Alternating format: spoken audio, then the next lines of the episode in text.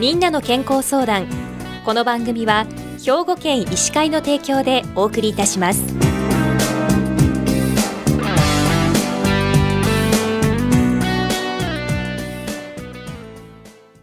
みんなの健康相談ご案内のキラ七子です。今週は生活習慣病についてお話をお伺いします。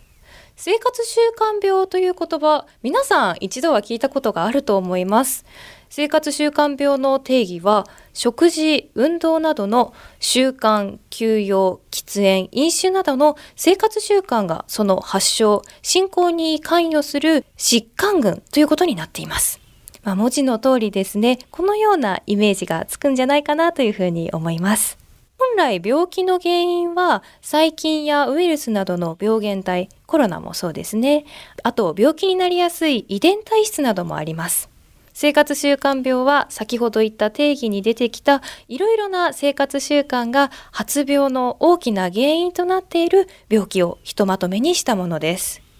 今日は生活習慣病について兵庫県医師会理事公衆衛生担当役員の鈴木幸太郎先生にお話をお伺いします。鈴木先生は明石市で鈴木内科クリニックを開業されております。鈴木先生おはようございます。おはようございます。今日はよろしくお願いいたします、はい、お願いします。では早速お話をお伺いします。生活習慣病という言い方なんですけれども昔からあったんでしょうか？あの生活習慣病はかつて成人病と呼ばれていました1990年頃から成人病という言葉から生活習慣病という言葉に徐々に変わっていって昔の厚生省が1996年に生活習慣に着目した疾病対策の基本的方向性についてというのを出して生活習慣病という言葉を使い出しましてその概念を国として導入して急速に広まっていきました成人病から生活習慣病という言い方に変更していった理由としては成人でも生活習慣を改善することで病気の予防ができることもありまた成人でない子どもさんであっても発症する可能性があることが分かってきたからです。以前は病気の早期発見、早期治療に重点が置かれていました。しかし、それに加えて生活習慣を改善することで、健康増進や発病の予防ができるのではないかと考え、その対策を進めていくために導入された概念が生活習慣病と言えます。生活習慣を改善することでということなんですね。では、生活習慣病を具体的にどのようなものか教えていただけますか？生活習慣病には高血圧症、コレステロール、これらは動脈硬化を進めますね。うん、あと糖尿病、これは失明や腎不全の原因になります。また、タバコが原因のものとして、肺気腫や肺がんなどの病気が挙げられます。アルコールが影響するものとして食道がんや脂肪肝があります。まあその他いろいろあります。では生活習慣病には特徴どういったものがありますでしょうか、はい、生活習慣病の多くは発病してもかなり進行してしまうまで自覚症状がほとんど現れないというのが共通点となります。そのため健康診断などで異常があってもあまり深刻に考えず放置されることも多いです。そのため予防や治療が後手に回ることが少なくありません。自覚症状が現れないといっても健康的ではない生活習慣を続けているとその影響は確実に体の負担として蓄積されていきます。そしてやがて何年かしたら動脈硬化から心筋梗塞や脳梗塞脳出血などのより深刻な病気を引き起こします。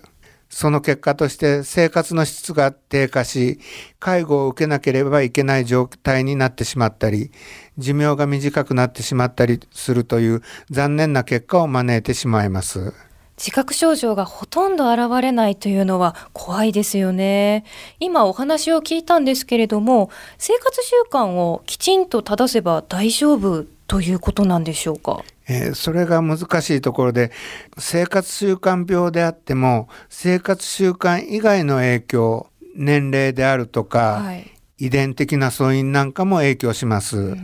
女性の場合、閉経、更年期といったものも関係します。どれだけ生活習慣に気をつけていても、こういった病気を完全に避けることは難しく、誰でも発症する可能性があります。私は個人的にはあまり生活習慣病という言葉を使っていません。患者さんにあなたの食事の内容が悪いからとか運動をサボっているから病気になったと言っているように受け止められがちでその方たちのライフスタイルを否定しているように聞こえてしまいます。ですのでこういった生活習慣病になったからといって自分の生活習慣が悪いというレッテルを貼らずに食事や運動面で改善していける病気なんだとポジティブに受け止めてください。そうですね。そのように食事や運動面で改善していける病気と考えることは大切なことですね。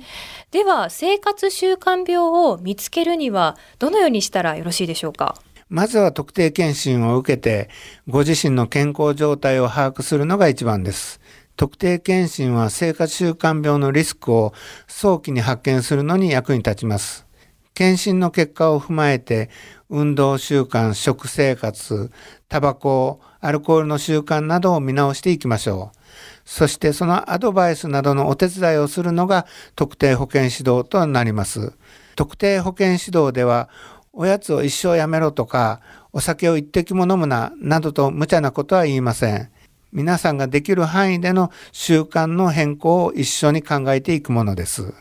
今お話にありました特定健診についてもう少し詳しく教えていただけますか？特定健診は職場であるとか地域で毎年実施されています。40歳以上75歳未満の医療保険加入者が対象です。会社員の方など勤務先で行われる検診を受ける場合、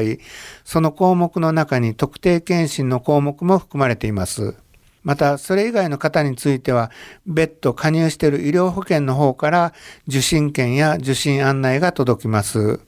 案内が届いたら捨ててしまわず、必ず特定健診を受けるようにしましょ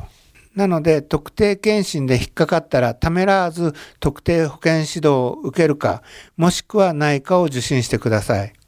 生活習慣の改善を無理なく進めるのをお手伝いするのが内科のかかりつけ医の役割です。例えば朝食を毎日しっかり食べましょうとか週1回の休館日を作りましょうということだけで良くなる方もいらっしゃいます。躊躇しないで受診をお願いします。ありがとうございます。今日は生活習慣病について、兵庫県医師会理事、公衆衛生担当役員の鈴木幸太郎先生にお話をお伺いしました。鈴木先生、ありがとうございました。はい、ありがとうございました。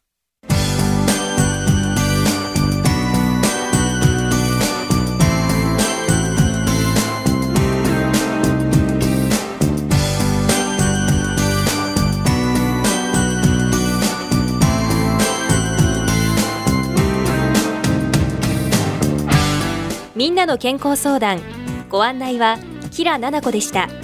この番組は兵庫県医師会の提供でお送りいたしました。